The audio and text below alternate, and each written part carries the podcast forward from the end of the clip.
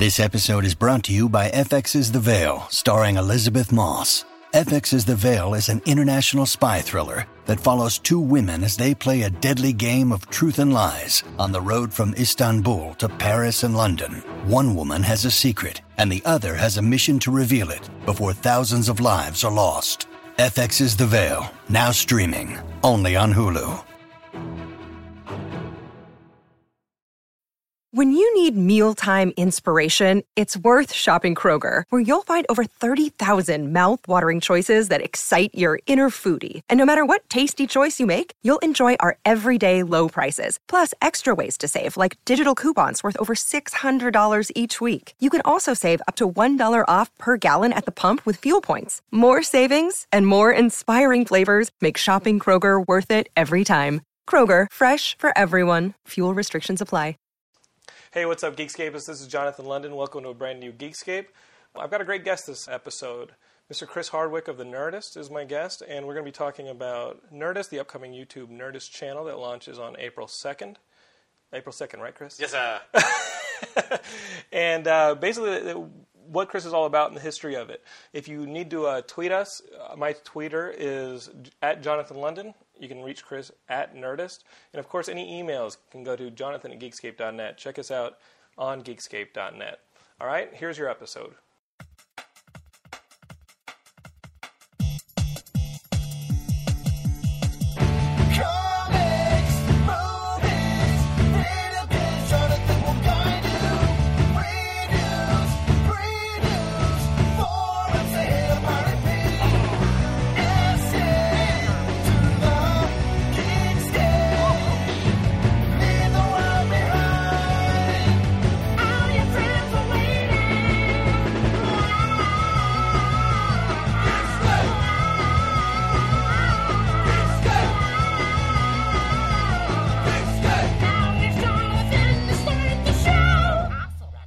Right, Geekscapists, welcome to a brand new Geekscape. I'm Jonathan London. I'm sitting down with Chris Hardwick, creator of The Nerdist. Uh, but I guess my first, uh, I guess my first exposure to you was from watching Blind Date. I don't think so. I Wait, wasn't what was Blind Date? Wait, wait, wait, not Blind Date, but not Blind Date. Uh, remote. Uh, I was about to say. I was about. I was about to fuck with you. you I was about to say. I was about to say remote control, but I'm know that's a you joke. find it. Oh, I would have Oh. loved to have done remote Wouldn't control. be? You could have replaced Adam Sandler. Remember Adam Sandler went on there? Of course I started doing all remember. And Colin? Quinn was on there too, and the late Ken Ober, who I loved. I didn't know Ken Ober was dead. Yeah, he died maybe three or four years ago. Oh, that just ruined my fucking I'm Christmas. Thank, sorry. thank you. I know it was sad. Actually, Ken was a wonderful It, guy. it, it wasn't blind date. What was it? It was shit, Chris. I, I'm not gonna work for it. I'm too lazy. what, what was it? It was fuck. I, I'm not. I, I act like I'm gonna get it. I'm not gonna get it. Singled out Singled out. or Shipmates, which was also like Blind Date. what um? Two shitty dating shows. Yo, how old were you when you were doing Singled Out? Are you okay to say it? You were 22. Yeah. And and and like, what happened after Singled Out? Because you're the guy on Singled Out, and then they what was it? It was like Jenny McCarthy. Then they had Carmen Electra. Uh-huh, uh-huh, uh-huh. Were you were on there with Carmen Electra too? Uh, yeah, I was there. Did you get along with those girls or what? Yeah, they were nice. Okay, so what happened after that period? Because the next time I saw you, you were literally performing at that comedy theater on La Brea with Sarah Silverman, Patton Oswalt, and you were doing Hard 'n Phirm. Oh yeah, It was like a Bar charity. Five. Like Yeah, Bar above, Five. Yeah, above Acme. And that must have been 06? Probably. Yeah, that would have been 06. 06. Yeah, Mike and I were pretty heavily playing at that time. Okay, so what happened between that? Um, well, I you know I did a bunch of I did a bunch of uh, failed television pilots after Singled Out, and a bunch of shows that didn't really do anything. I did radio for a long time. Um, uh, I did a couple of movies, like I did a Rob Zombie movie, and, and then and then and then nothing really. Like I just I had just kind of a dead period in my career where I started to go. I, I think maybe I'm just going to be the guy who was on MTV, you know. But but in that time, you know, like uh, of course I was doing stand up, uh, but it just you know no one was really coming out to shows. What, I mean, what was your mental state at that time? Were you literally like, you know what, thinking about other things that you could possibly do, or I mean, because you're still know. a young guy and like you still got options. I've got a, I've got a buddy who used to write for Geekscape. Uh, still does occasionally, but he went to UCLA, and he and he said because you know there's there's like the reverse geek thing where they're like. Uh, this guy's the nerdist. He speak, He says he speaks for nerds, like he's representative of like a big ner- group of nerds.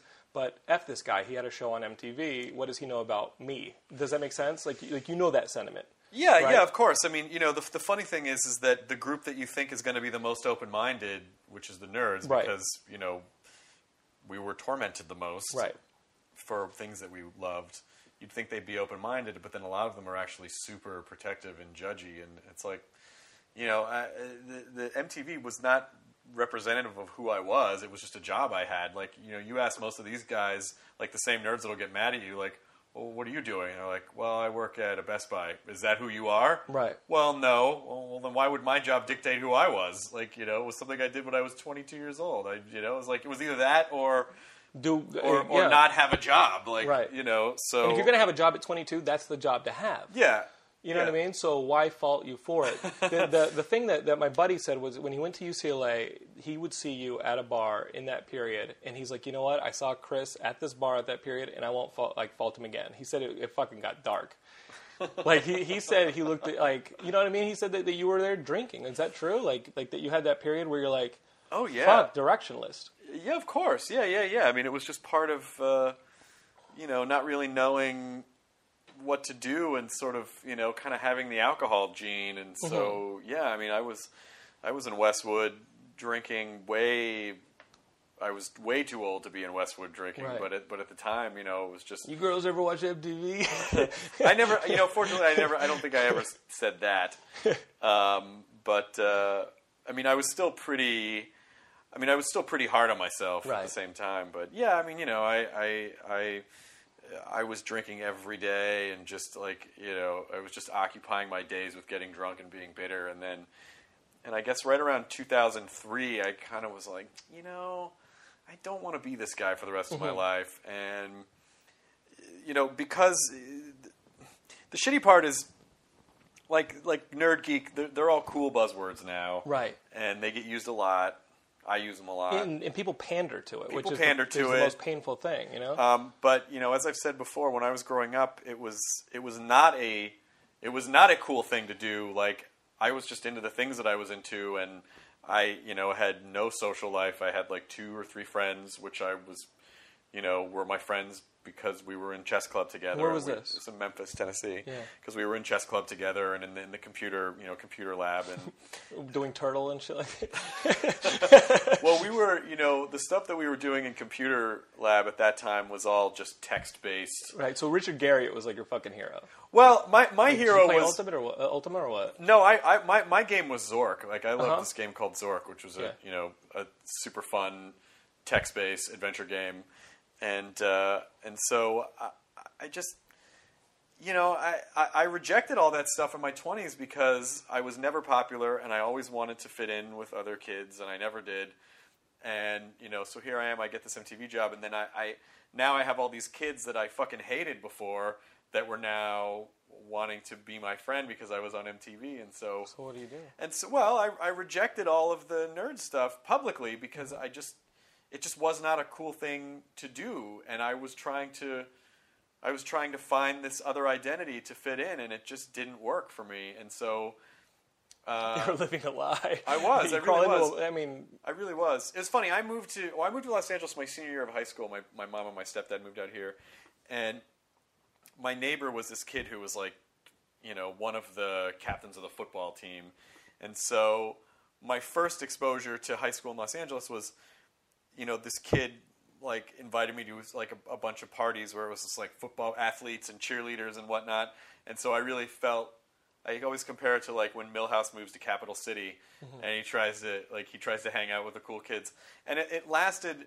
You know what I realized is that you you can't sustain what you're not for too long because I mean it lasted like maybe a month, and then I just couldn't. It became painfully obvious that I was not into sports or any of that stuff. Like I was into comedy and sci-fi and tech, and I could, didn't connect with these kids at all, and so I. they quickly disposed of me. if they were to make that into a movie, that scene would be you coming home from a game, finding the old Zork cartridge box, and Zork turning to you and being like, "Hey, Chris, where you been?" Shut up, Zork. Like- Leave me alone. no, Yeah. you're my old friend. Yeah, and then so the same thing happened in my 20s, and then, um, you know, it just, I was trying to be this thing that I wasn't, and it was really hard. And then in 2003, I decided, you know, I can either, I mean, drinking is really a choice. It's a daily Right. choice, like or any kind of any kind And of is it something that you're abuse. still like? Are, like, do you go to like an AA? Are you still a part of it? You don't. But but it's something that you, you're. It's a disease, and you're, are you conscious of? Ha- do you have it? Like, I'm like, conscious of it. I'm conscious of it, and I respect how powerful it is, and I think that's why. I mean, you know, Geekscape gets fucking serious right off the bat. you that's know fine. that. That's fine. No, I'm happy to talk about it. I mean, like I thought this shit would be funny. No, no, it's fine. I, I like. I mean, I like talking about Right. this stuff. I, I think it's good because I think you know other people who maybe are struggling with some of the same things. If if if, if my fuck ups can help other people feel like they're going to be okay, then I'm I'm totally happy to talk about it. Yeah. But um, you know, I I guess I you know every day I, I you kind of go, well, or at least in 2003 when I made this choice, I said, you know, I can I can stay on this path. You know, no one's going to stop me from drinking every day. It's not illegal. Um, or it's clear that I have a lot of focus. It's just all been focused on drinking lately.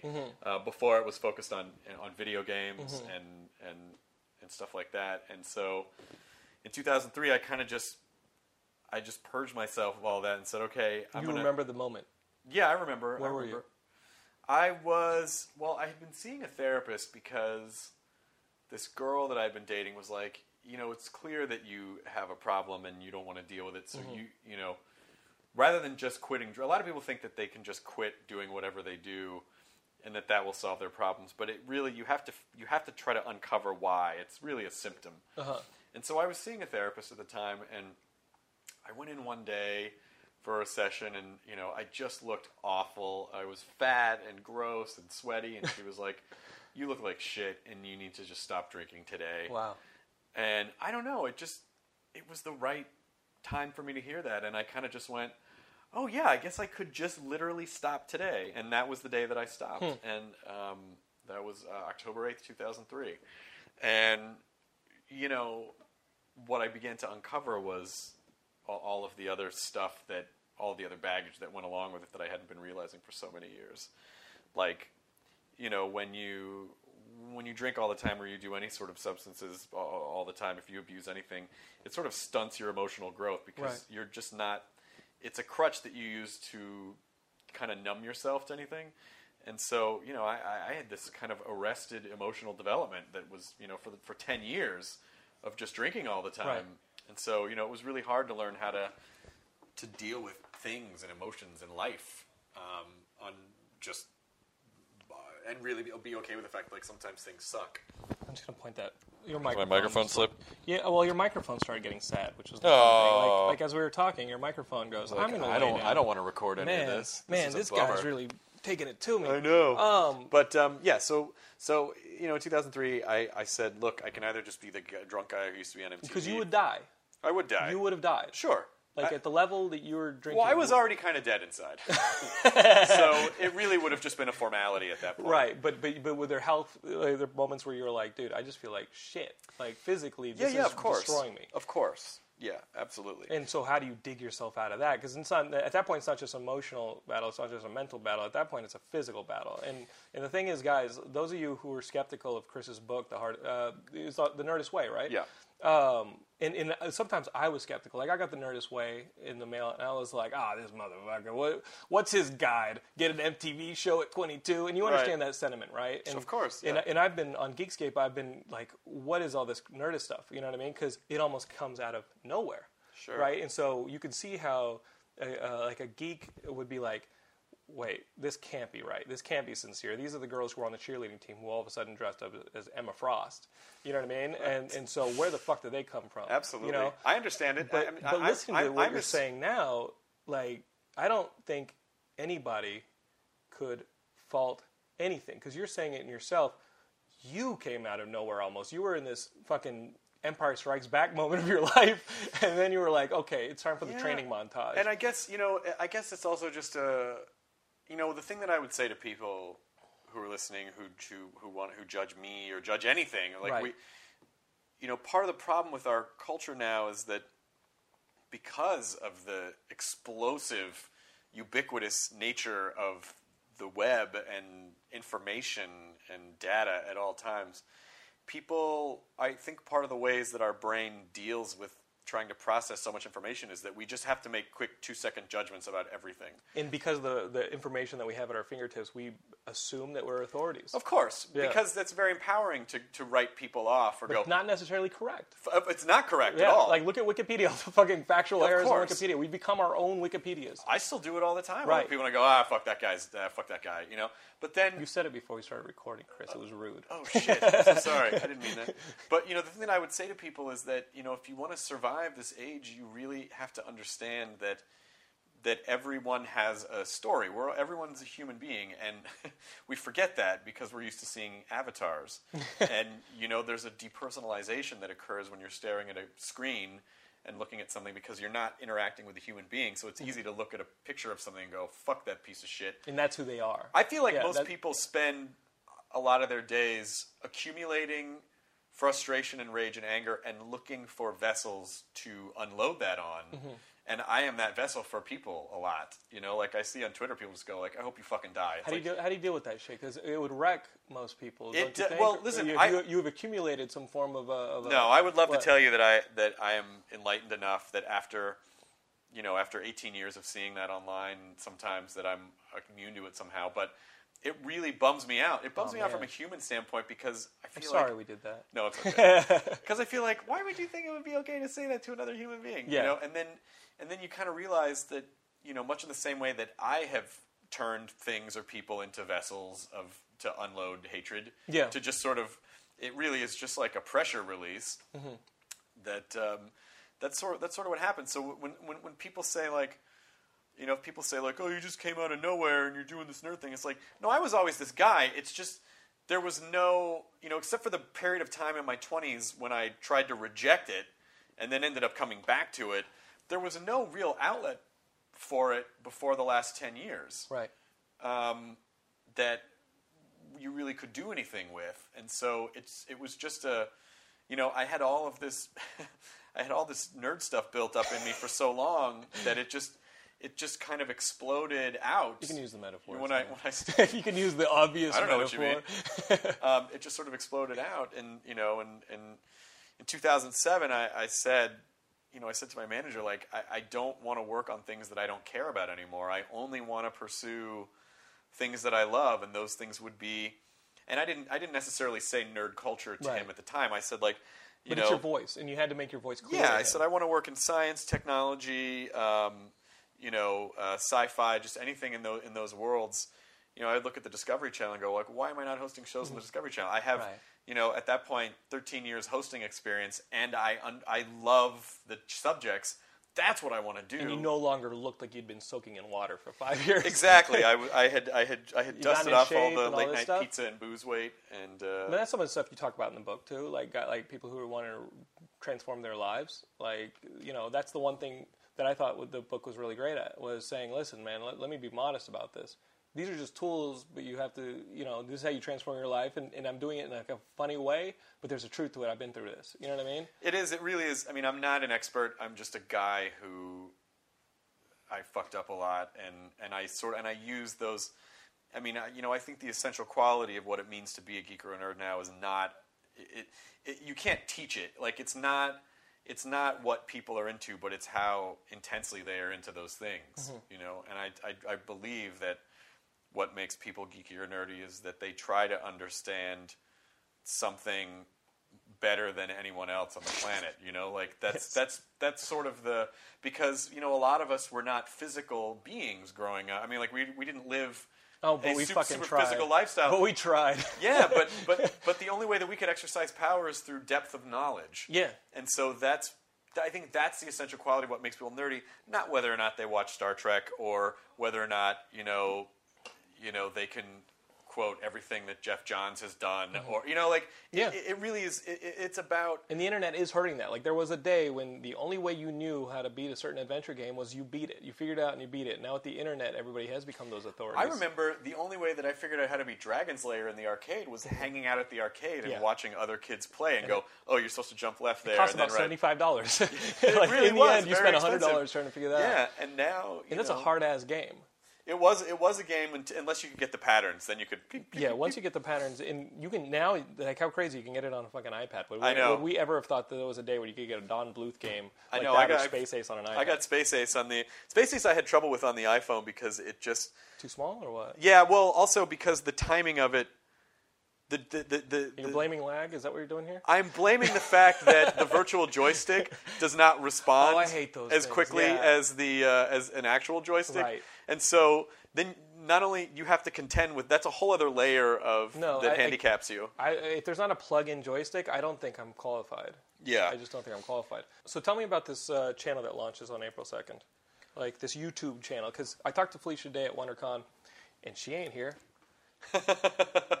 she knows Geek. She's been on Geekscape. I told her I was like, "You have a channel to promote. Why don't you come on back?" And she said, "Oh, I'm looking forward to that. That'd be cool." She'll come on. She ain't here. Felicia, She'll come on. I, I, I actually think Felicia's probably going to have one of the most successful channels of, of the entire YouTube exercise. Well, you and she have intensely acute audiences. Like, what, what do you think was the key to building that audience? Cause It's really simple. It's, the, it's the simplest key in the world. all right. we are a part of the demographic that we are making programming for. And so when it comes to programming our channels, all we have to do is just put on stuff that we like. That's it. We just put on things that we want to see exist in the world. And that's literally the only thing. Like, like the people who are bummed out, like that Kids in the Hall aren't doing Kids in the Hall right now. It's like, well, why not? You know what I mean? Uh, Right. Like, uh, for instance, Farscape. Right. I've been wanting to get Rockne O'Bannon on. Uh, I, I named Geekscape after Farscape. Oh, that's awesome. Like, oh, okay, Like, okay, I named okay. Geekscape after fucking Farscape because that's my show. Like, there's the Trek, there's the Star Wars, and of course, after well, 1999, when we'll talk about it, I had to find something new, and Farscape was the shit. Yeah. And Farscape continues to be the shit. The comics are good. It's like, you know, Rockne O'Bannon has such great shit. Well, we're, we're putting up the minisodes of for that- game. I, I, I freaked out Brian Henson at the Newport Beach Film Festival. I was there and I had my film playing, and I went up to Brian Henson, who was doing a double screening of Dark Crystal and Labyrinth, and I went up to him and was like, "So rumor is you've got episodes like I could barely talk, Yeah. because I was such a Farscape fan, and the thing that I heard about Brian Henson after the fact was." He's really not into that sort of thing, like like like fans coming up to him and just kind of being like, ah, Oh, really? like that's what I had heard, and I was like, I don't know if that's, that's true. well, I hope it wasn't because No, I don't Because I was like, true. holy shit, Brian's You- a really sweet guy. I've never geeked out on people like I. I've never geeked out on somebody like I geeked out on Brian Henson that day. No, I, I he's I I found him to be a really good guy, like a really sweet guy, and and you know I've I've I've geeked out on him so hard about Henson stuff, and he they, they're still our channel partner, Right. like you know, so Right. that didn't scare him away. Like he, you know, he understands he understands how, how what it what it means to people. So I don't I don't think that's I don't so a nerd like weird. me, what would you tell me about the Farscape minisodes? Narr- Well- narrative or like what is it? Well, you know, uh, part, part of the interesting challenge is, you know, we have library content. Like we, we have mostly original content, Right. and then we have some library content, like From Broadway. from Broadway. Like we got we got a bunch video. of Kids in the Hall episodes, and so like Broadway Far- videos, Lorne Michaels Yes. deal, so he's got just droves of the stuff. Of course. Yeah. And so the challenge is, you know, you can't just put up stuff that people have seen before and be like, well, that thing is here now. And so the the challenge is how do you make it interesting for people? So I try to think, well, as I like for the Kids in the Hall, Mm-hmm. well, I'm a huge fan of Kids in the Hall. What would what would I want to see?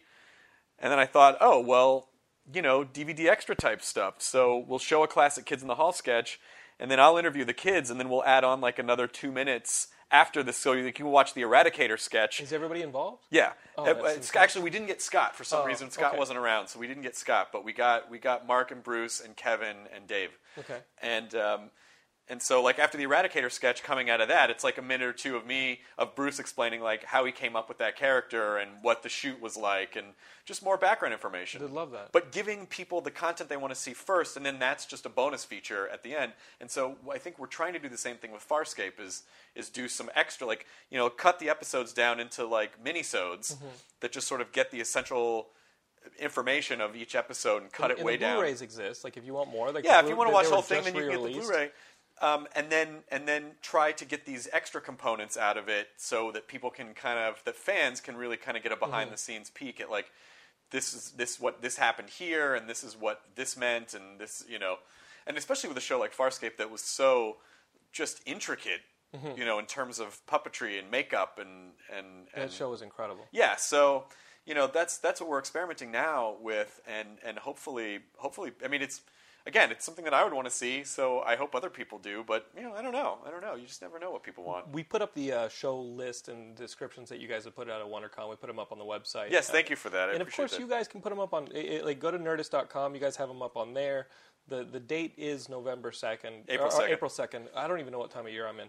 Uh, I have that all the time. Oh, it's it's out of control. I don't know Um, what day it I- I is, have- what city I'm in. I have recorded episodes that I'm waiting to air. Like we had uh, we had um, the directors of American Reunion. We're going to be putting those up next week, and now now I'm like my episode or, or episode numbers are out of order. Do you Yeah, like that? yeah, I know like- what you mean. because we ha- I'm going to sit on that episode until American Reunion's about to come out. Yeah. And John and Hayden recorded it before WonderCon.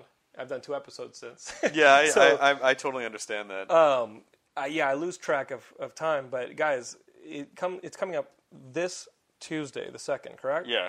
Uh, I think Monday. That, It's a that's Monday. Monday. Yeah, Monday. April first is the Sunday, and then Monday's April So second. yeah. Monday the second, uh, and and literally subscribe. Like like, what's it like working with the with Greg Nicotero and like those guys? Oh, for Talking Dead. for Talking Dead, and, and they made you into a zombie.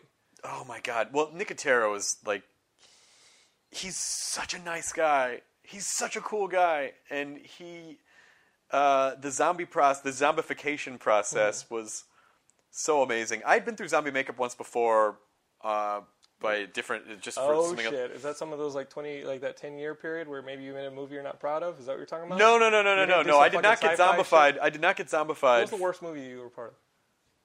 That you, I mean, come on, you got to talk about it. Oh, I can't say. You can't because you're still friends with some of those people, or what? Yeah, there's a movie I did that it was a super under the radar, sort of like sci-fi movie that was that like. You gotta, but you still put it on and shit now, and you're like, like joking about it, right? Well, yeah, of course.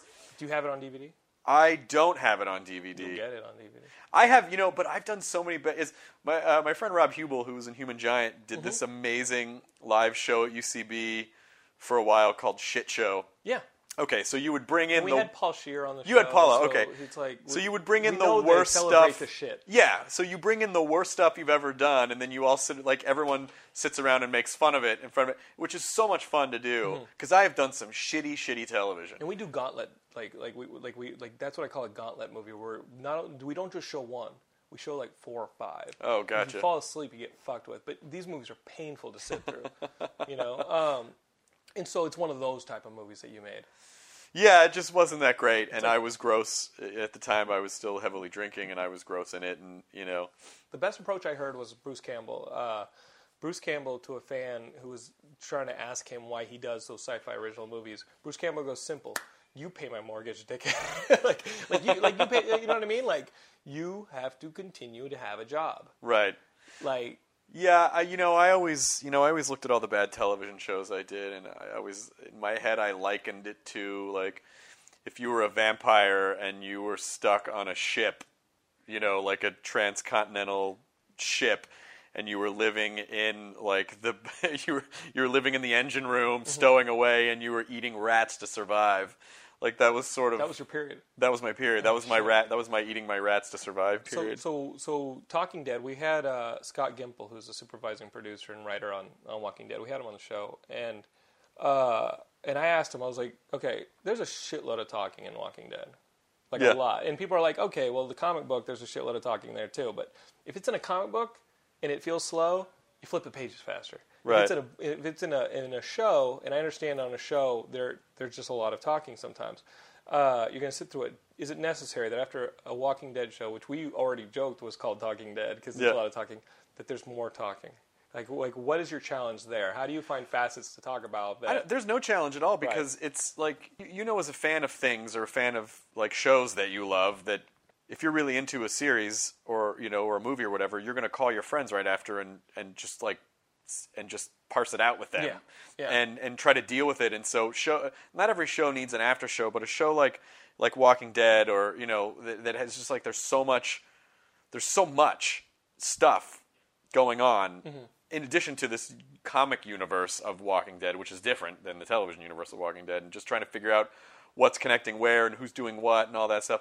That it really, it's almost like therapy. It's really just like sorting through the emotional Experience you just had. toll that it took on you. Yeah, What do you think it means? Like remember Lost. What do you think it means? exactly. Like you know, when when like maybe season three or four of Lost, you know, you'd watch when the show was super like super. Uh, there was like some weird conspiracy going on, and then they would run these. In, in the middle of commercials, they would run an ad for the Hanso Corporation, and then it had some sort of a code, and you'd go online. You know, it was all that ARG stuff. And I love that You know, I would I would call my friends and be like, I found this one website, and there was this thing, and there was a video that some, you know, like all that. You you, you sort through it all, and so that's what we do, and we keep it lighthearted because um, you know, obviously it's not it's not real drama. Like it's not real world. You know, people are actually dying drama. Yeah, so for geeks, it's always to take it too seriously Yeah. would almost be like, okay, come on, it is still a television show, but it's still we love it so much that it really is just sorting through all of that all that emotional stuff and hmm. and being able to laugh at a little bit like how intense it is Right. and have fun with it because it and really then seeing when it deviates from the comic. Yeah. When it's when it's flushed with the comic. The show's a drama, but at the core of it, it still should be a fun experience. Mm-hmm. And I feel like that's what we do on Talking Dead is we just try to help people sort through that and figure out. And I only watch the show week to week, so I don't really know what's coming We up. We had Matt Mogk on. yeah, we had Matt. yeah, Mogk we had Matt on our- the Zombie Research Matt Society. Matt Mogk was on two months ago. I love Matt Mogk. yeah, he's great. I think he's. I think the stuff that Zombie Research Society does is so fucking scary. Yeah, And the project I was talking to you before we started recording, like that's the approach I want to take with my piece. And, Cool. And like, like, because for me, zombies, there's just too much like going on right now. There and is a lot of- be really selective about what you go for. there is there is a lot, and you know, but just because something happens to be sort of uh, like a topic happens to be very front and center in pop culture doesn't mean that there aren't good versions of it. Right.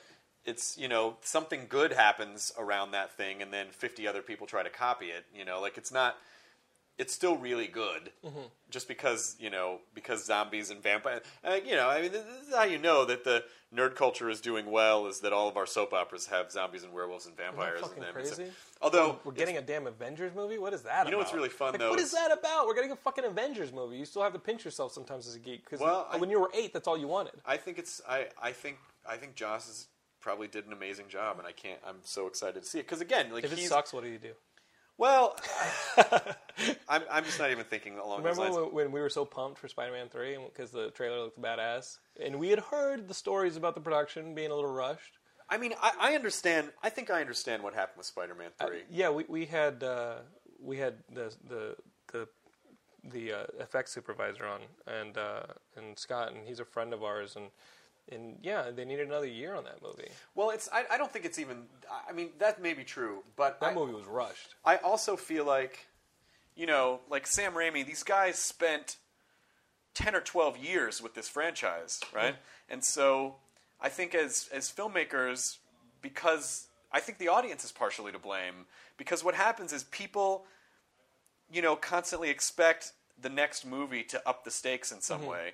And so it just, you know, one and two were really good, and part three just had sequelitis, where it's just like, well, now we have to have five big storylines going Right. on at once, and they didn't need five big storylines. They could have just focused on Venom, Sandman. or, they could have focused on Sandman. Yeah, Sandman just seemed like it was more personally intertwined with something. I mean, he had a he had an arc. He wanted to, you know, he it's the Sandman arc. He just wanted to get a cure for his daughter. But to or focus on to focus on Sandman and Hobgoblin and fucking and Venom, Venom. and like a whole relationship, like two relationships. and you're having to make the movie for a distinct uh, tentpole date, which which is the, also kind of a danger. when Yeah, you get it's the just- tentpole and you're like, oh man, I just see the finish line and I've got to make it. You know, It's coming up quick. I do think Avengers will. I think because Avengers is designed to be that, Avengers, that it'll yeah. be okay. But in general, I just think, you know, these these film companies like they just need to.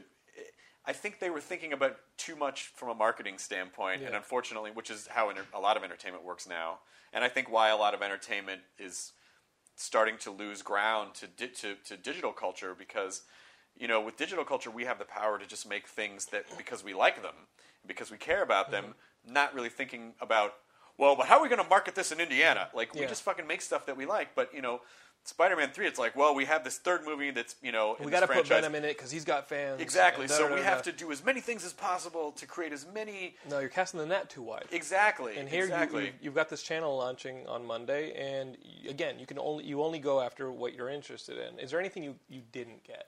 when you went out to look for shows? Is there anything maybe Felicia Day stole from you? Or is Um, there, are there any shows that you're like, fuck, that creator's just not available, or he's working on something else you didn't get, but you're gonna you're gonna wait and hide Well, it? first and foremost, I would have wanted to get Felicia, but then Felicia got her own channel. Um, and then, yeah, there were a couple like uh, like Veronica Belmont. I wanted to do something with Veronica, Yeah. and I wanted to do something with Will because we've been friends for 20 years. Yeah. And um, When I was doing a show on Revision Three, Will was finishing up doing a show there. Uh, uh, did Veronica Belmont ever do a Revision Three show? Um, yeah, yeah, Veronica Yeah. Belmont. Does, yeah, she does. She does a couple. Like that was back in 06 when we were doing the show on. Yeah, Veronica's Record. always been on that. Like Veronica was podcasting in like 05. You She know, like created she's podcasting. she's just she's she's as authentic as you can possibly be. You know, and and such a sweet girl. And but you know what what Felicia and I both realized was that we're not in competition with each other. Like we are, we're you know we agreed like right off the bat like we are united in this effort and Mm-hmm. you know if her channel does well then that's good for me and if my channel does well that's good for her we're doing a ton of crossover And people can watch more than a five, one five minute. Episode. Of course they can You know what I mean? and, like and beyond i mean because there's so much because there's so much bullshit nerd culture in the world they want you guys to fight. They, they've turned into a horse race or well what? no no i i feel like i feel like fight. i feel like we're not gonna fight you should fight. What are you ass. afraid of? yeah. Uh, I, you know, I feel like you know we need to do the best that we can do to make, you know, authentic stuff rather than hey, we're just trying to hop on the bandwagon. Yeah, being insincere is what's going to hurt it. What's going to put put you guys backwards? Yeah, it's You know not I mean? like we're not a big company with a marketing department. It's like you know, there seems to be a lot of money in this nerd culture thing. Let's uh, let's uh, try to market some things towards this demographic. It's like we're just making stuff that we care about, Yeah. and and beyond that, you know, I love Felicia and I love Will and I love Veronica, and I, and and I just as friends, I want them to do well because you know it's it's exciting that we all are sort of in the same boat of people who were you know after kind of rejected by mainstream media. And so we all kind of went well fuck you. We're going to make our own things about things that we care about that you can't touch. And so it's exciting to see people doing that successfully. Like it makes me happy for them. Would, would you ever realize that you're at uh, like some form of cr- critical mass as far as entertainment goes, and be like, you know what, I'm gonna I'm gonna cash in some of these chips, and I'm gonna do something mainstream. Like, uh, I know, and I'm not not considering the BBC America versions of the the Nerdist to be mainstream, but something like uh, a film that is just kind of outside of the current wheelhouse of what you guys are doing here. you know i had this i had this formula that with with, that I, with my Get manager yourself cast in an Avengers movie. right, oh, fuck. Let's go, Hank Pym. Oh Let's my go. god. uh, I, yeah, well, I'm. I'm Just be a shield. I'm friends with Damon Lindelof, and I was like, you know, listen, if you need a red shirt in the new Star Trek, right, whatever. Yeah. Uh, Come on, man. didn't happen. You got to pay me back for that lost ending. Let's do it. But uh, What, do, what does he tell you about the lost ending? Like, what's his excuse on that one? You fuck Well, with him, don't you? you no, fuck with him. there's- you gotta fuck with him. Come on. No, no, no, no, no. There's, there's no, there's, the, you know what? I think they did, whatever. they, they, you know, they did what they needed to do Right. to, to get out of the show, and you know, it's like. They had one season basically all of a sudden to like wrap up all these all these Right. crazy you know like things that they had put out there. So I don't I don't fault Damon for that. I, I Mm-hmm. think he did a way better job than anyone who would have complained about that show. Um, Mm-hmm. Can but you imagine? Do you ever one day, when the nerds are up on their hate, do you ever one day be like, all right, let's see how you do it? you know Do some you ever want to just fucking be like, okay, here's the seat, go sit in it, yeah and you that's the it. thing is that, that, that, that people judge but they have no you know they have no sense. I am so much more forgiving now of like bad movies and stuff. Right. because I know like it's fucking hard. It's hard to make stuff and it's hard to make things good and you do the best that you can. And so when people are dismissive on Twitter or in comment threads or whatever, like, oh, this sucked. And, and I'm kind of like, you do, or when people tell me what I should do differently with the podcast, I go, well, number one, it's free. Yeah. number two, That's that's what I say. Number two, you do it then. You Mm-hmm. if you have such great ideas, and, and I mean that sincerely, like you stop being a critic and be a creator. Like go do something. this is the ultimate democracy. But, like at um, the end of the day, this is the ultimate democracy. If you don't like how it's being done, you can, uh, for all You can do it yourself. Do it yourself. Yeah. Or or don't listen, but don't complain. Like I just I see you know some people just want to complain, and there's no constructive anything. They're just like the audio on that sucked. I'm like, well, what do you? What's You your should point? fight those people. fight those people. Some days I would like to, but but by and large, people are not that way. It's you only see the loudest complainers, Right. You know, Most people are just like, dude, I'm not gonna waste my time with this. Like, Yeah. I don't like it. I'm gonna move on.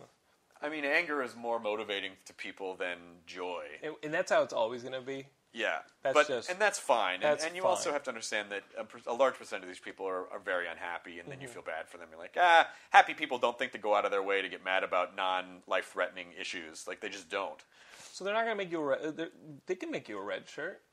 Well, yeah, no, it didn't happen. But but but but sort of going back to what you what Yeah, you asked in, what you asked me before is I had this formula. So in 2007, I said to my manager, like, I only want to work in these areas Right. unless it is a network television show where the money would be ridiculous, but I would allow me to take that money and fund the nerd enterprise that I really want to work on. Is that kind of what you did when? Uh, did G4 pay enough for you to be able to do that? With no, the, no, the- no, the no. And I didn't work there long enough. I mean, like, I didn't work there enough. I was there four years, but I, But the I audience that you got from that, do you think? I mean, is that what you segued into the the beginning of Nerdist?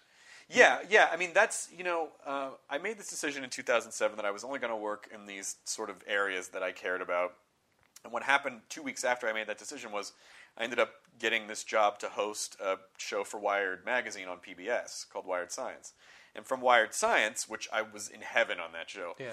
Um, Fucking nerd. I know. but we only got to do 10 episodes. Oh shit. And so, but that, but working on Wired Science started, you know, like helped kickstart this path of, you know, then I started contributing to Wired Magazine, and from working for Wired Science, that got me a guest review spot on Attack of the Show, and uh, climbing back. You're yeah, climbing back. that That's really- the montage. That's that- when Rocky's in It really was, Russia. and it just it just got me into an area where I knew what I was talking about, and I cared about what I was talking about, and I was very comfortable.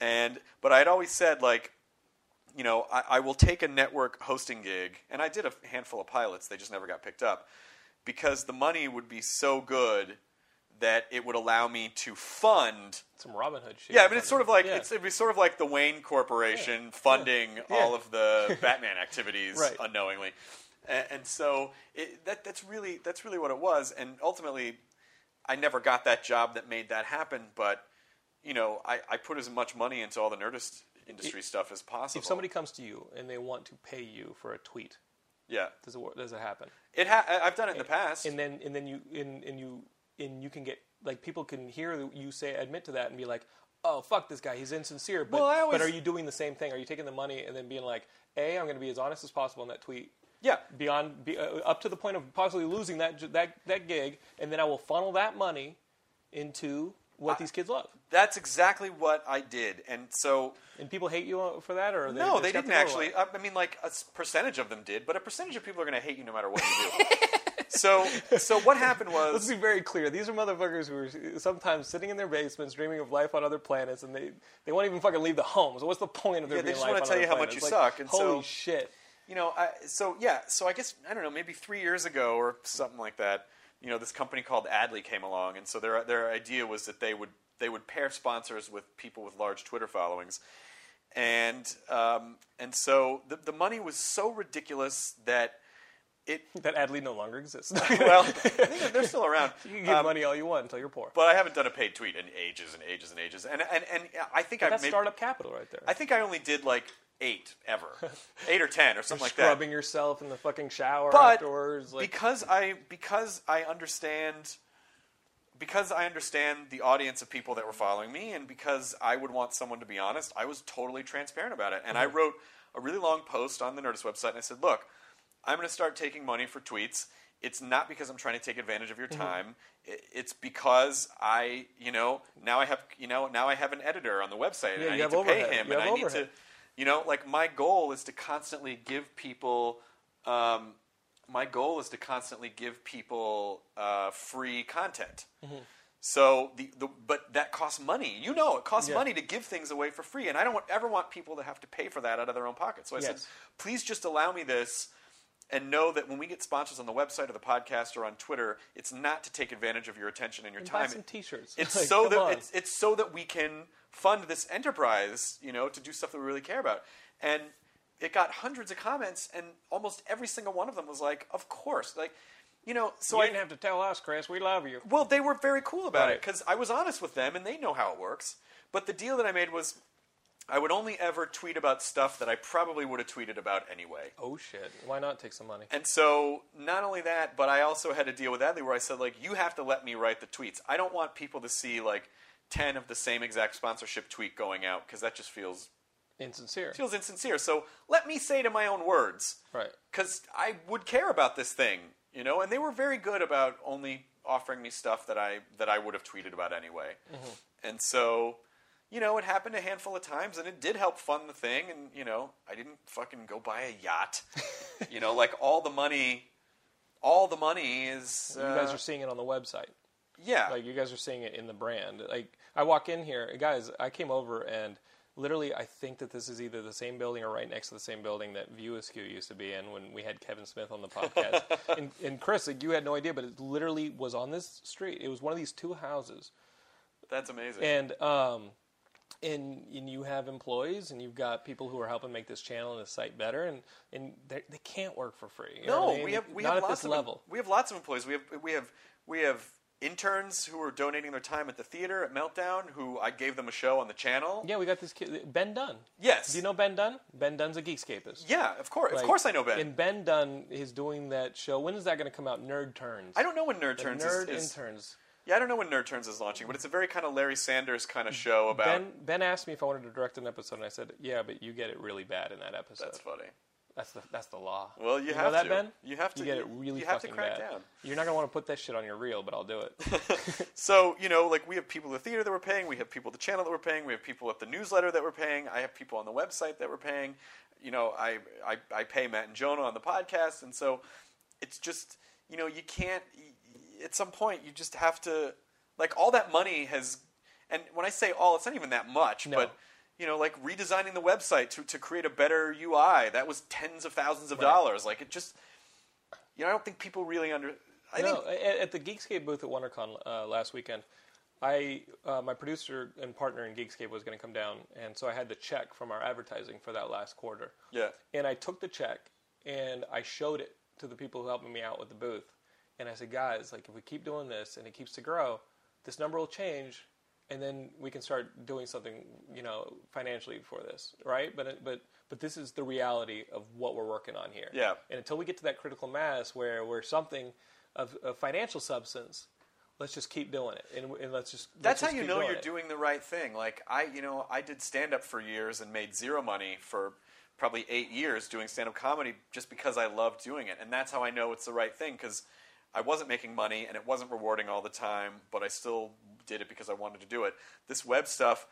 I mean, you know, I'm not making a ton of money off Nerdist, but I, but I love, you know, like I, I would Chances were you were going to do a fucking website anyway. Well, I you know would- what I mean. I Like, honestly- you were going to do a blog anyway because you're just into that. I would way rather do what I'm doing and put stuff into the world that I love than if I if I had the choice between doing this and making a fuck ton of money, like hosting, you know, uh, some reality show.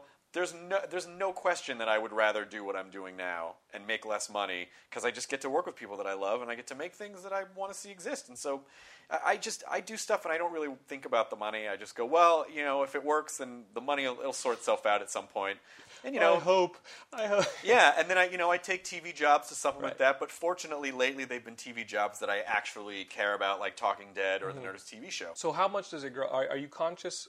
Okay, so are you conscious of how much it's grown, how much it can continue to grow, and not overreaching? You know, like like you're casting a, a net for an audience, but if it goes too wide, they're just going to be swimming through. Does that make sense? Does that metaphor hold? yeah, Like- no, it does. like, but but I think you, you know, can't do things that aren't you. yeah, exactly. But we're casting, you know, like it's look. So how big do you think this can get to where it stops like feeding on new audience members? You know what I mean? At what point do you reach that critical mass of, hey man, these are all the geeks? Yeah, I don't think we're anywhere close to that yet Right. because there's still there's still a lot to be done, and it always just boils down to translating what you do onto different platforms. And like you know, maybe we've reached you know, like if if I don't know if we have, but if we've reached a critical mass in podcasting, that's fine. We you know, like we've branched into television and. Mm-hmm. If, you know, if we've reached a critical mass in that, which we certainly haven't, there's still the web video content, or there's still you know like i i want uh, i want to have like an imprint or or or you know or a You can record call it, label Call it an empire. call it a fucking empire, you evil bastard. Call it an empire. I just think- I wa- dude, he's like totally holding his fist up like Vader right Like now. the- this motherfucker ain't. Holy shit, you are evil. well my favorite you know like my, my favorite game for the longest time was um were uh, was like Sim City. Yeah, you know. the RTSs. Yeah, any of those games are like games? you know, like I was so into Warcraft one and two and Yep. Starcraft and Remember the old Dune Two game? yeah, The, where, where I mean, that fucking game was amazing. Where you pick the house and it's basically you're going vertically up or down a, uh, a map, and you Oh, have to you have to gather spice. I think it was the second Dune game, and it was early '90s, late late. It was probably early '90s. you controls the spice, controls the universe. It was intense. Well, I, I just I love those building games, and so Yeah. uh, you know I, I realize that that's ultimately what I'm doing. That what I what, what I what I'm doing is But now it's people. but now it's people. I like, can you- control their lives. but with podcasting, fired. with podcasting, it But was I have kids, Chris. Ah, they'll be fine. um, give them spice. Uh, but with with podcasting, like I realized, I mean, I, you know, when I started this podcast network, it really wasn't. There was no nefarious like I want to control all the podcasting. It was just, hey, Kumail, hey, Pete Holmes, you know, you guys are super funny, and this podcast has changed my live show business, and it will change yours too. And I want you to have this experience. Right. And so, you know, but also allow them the opportunity to like, hey, because you have a podcast, like, you know, let's turn the indoor kids into a video show, and maybe you could tour that, or maybe you could turn that into a book, and it's just giving people ways to keep doing the stuff that they love Right. rather than having to take jobs that they don't want to take. You find a voice you like, and you help it get just reach more people. You enhance it. Yeah, of course. fun. A- across different platforms, and, Right. and that to me is fun. I mean, it really is just like a big Fucking House Hard Conan, motherfucker. it's Look like at a, this it's like shit. a, it's like a big chess game, you know, and it, and it and it doesn't always work, and you know, like I don't know if our YouTube channel is going to work. Well, what if, have you had failures? That Of you're course. Like, like Oh my what, God. what were the ones where you're like, oh shit, that was an overreach, or that was in the wrong direction, or I mean, I've made you know I've made videos before that I thought, oh, this is going to be great, and then you know just not a lot of views, or you know I've I've uh, but I have kids. You fired those people, didn't you? fired all those people. Yeah. Fired them. We can kill them now. that is how powerful I've become. Just tape it. Maybe we can make a show out of that. We need content. um, yeah, I mean, I, I've I've had more failures than successes, way more. But I think that's why I appreciate the successes so much. Right. Because I know, you know, I know what it's like for shit to not work out. Mm-hmm. Um, but I, I've I've had so many failed television shows, failed pitches. Failed kidneys. Liv- not, fortunately, livers, not. livers? No, You were close to a liver. no. If I was, You were close to a liver. I was very close. You Well, I was still young enough that, you know, if I had continued drinking for another 10 or 20 years, that would have been a problem. right. you would have died like Elvis. Um, But I quit early, but I think I was able to nip it right in the bud. Like the pre-heroin stage. Yeah, I did not get to heroin yet. Did But you were thinking. No, I'm kidding. Um, okay, so so where do you see it going? Where do you see it going? What's, uh, we're talking about building. Like, what are what what are some? If you want to share with us, what are some of the strategic things that you'd like to see it go in the direction of more TV shows? I would like to see more TV. I would like to see. I would like to see everything become a sort of a seeding ground for every other platform, like taking a podcast and developing it into a web show, which turns into a TV show, which can turn into a book, which can turn, you know, or um, I, I love the, the, the touring idea as well because we're, we're having success touring the podcast. Maybe doing, um, you know, a, a Nerdist kind of a con or a festival that's devoted to like craft making and the Penny Arcade guys did. yeah, they've done an you know? amazing job. Penny Arcade has done an amazing job. Mm-hmm. Um, and you know what? I- What I've noticed is that a lot of the fans of the podcast, like they come to shows and they make the most incredible, like crafty art and I pictures. saw a Cape of Cox. Someone made a cape of The dicks. Cape of yeah. Dicks. Uh, Yuri Lowenthal. Do you know the voice actor? Yeah, like I know Yuri. Yuri. I was playing D and D with Yuri. Uh, it's part of a, a thing at Meltdown, and Yuri had this Cape of Cox, and I was like, "What the fuck is that?" And he was like, "It's a Cape of Cox from Nerdist," and I was like. Holy shit! That's fucking Yeah. like. Why do I have to touch it? No, I'm kidding. Uh, it's like, well, why am Why I is it so drawn to it? Why is its power? Yeah. Um, but yeah, I, I get what you're saying. So like a like a craft con where everybody just kind of comes and. Well, I love you going to craft fairs, like Yeah. like Renegade Craft Fair or whatever. It's like you- fucking nerdy. I you go- love it. You go and you see some nerdy shit, Chris. yeah, because you you really see like people create some amazing things. There is no pandering at those places. It No. seems like like that place. That is some fucking pure. I cannot shit. tell you That how much- pure cocaine of nerd right there. I can't tell you how much art I have that I've just buy at those things, and I have nothing to. I don't. I have nowhere to put them. You know, I just have nowhere to put. Them. What is that? What's that robot in front of your computer? Oh, this? Yeah. This is a robot that my friend Gabe, uh, Gabe Diani and Etta Devine made. They did a uh, they did a version of Huck Finn called Huck Finn Robotic Edition. Oh, that's cool. It was they're, they're comedians, and so the joke was that there was a controversy about how they wanted to pull the N word out of Huck Finn, and a lot of a robot? educators saying like, no, no, this is literature. You Yeah. can't just change it. And so they did this thing where they go, well, look, the idea is that in this book they were objectifying African Americans, and so let's let's let's change the book so we can objectify something that people will be comfortable with. So they took out any any racial reference in the book and made it like robot, android, and so this is Robot Jim, and they actually crafted it. They, they launched a Kickstarter campaign and raised a ton of money. They made That's these funny. beautiful. That's the book up there. Yeah. Uh, and it's and they did an amazing job with it. So it's the you have Huck a homemade. Robotic You, Edition. you have a, a, made TARDIS. You've got all sorts of stuff. Okay, so when's this CraftCon going to happen? I don't know, but I mean, we have to get through the channel launch first. The Right, channel, right. Channel, and Course of the Force are going to be the two big things. That'll our, our- dictate. our, lightsaber relay run. Yo, this lightsaber Comic-Con. relay run, like like you guys in the Nerdist News guys are planning this this lightsaber relay from L.A. to San Diego this summer, mm-hmm. and July you, 7th and, and you actually pay into charity in order to keep the relay, like keep the lightsaber for how far? How far do you run? A quarter of a mile. That's that, that- now you're just saying that geeks can't run further. No, I'm not. That's some bullshit. Wh- Why did why did what? Okay, listen. What if I wanted to run five miles of that thing? you could buy five, you could buy all the segments. But that's just pretty expensive, isn't it? Like how much is a segment? A segment's uh, five hundred dollars. Five hundred dollars to Goes to run. Make-A-Wish. Okay, it goes to Make a Wish, but how, uh, come on. think All of that money goes to Make a Wish. But you think these nerds have that money, like like these these kids? a lot of people do. Okay. But you know why? Because because Do you think they're gonna checker it? Like nobody's gonna want to fucking run like the like the southern part of the OC because it's just like there's nothing there. Well, And- first and of all, here's the thing: what if I put out a jihad? The Geekscape is trying steal the lightsaber mid route and replace it with a red lightsaber. Like, uh, what if we put out a jihad? Or like, well, like, a, like, a, like a Jedi. What if a Jedi pops out of the fucking bush, like a Sith pops out of a bushes halfway through this relay and starts attacking the person running? Well, the the Sith I hope would have powers of the Force because he might get tased by security. Oh shit! You guys have security. All There'll right, probably be scratch, security, scratch yeah. that plan. I think it would be fun if it, because because then it's not just running. A quarter mile, you're not gonna fucking break a sweat. But Some people will break a sweat because they'll be in costume.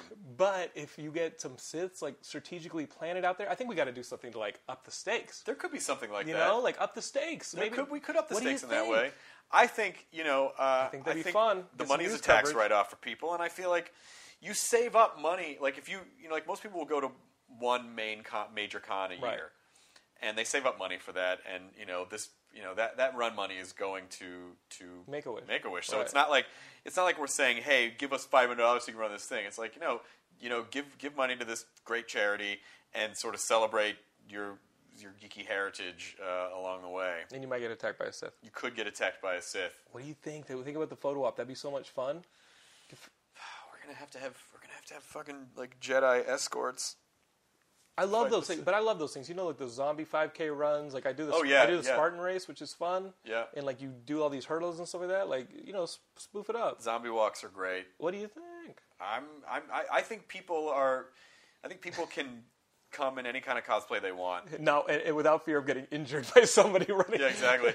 So so so that's that's the focus, guys. And this Monday, okay, April first, uh, April second, April second. This Monday, you guys gonna be launching how many shows? Uh, I think we're only launching. We're not launching all the shows at once. But I over the course of the next month, next week.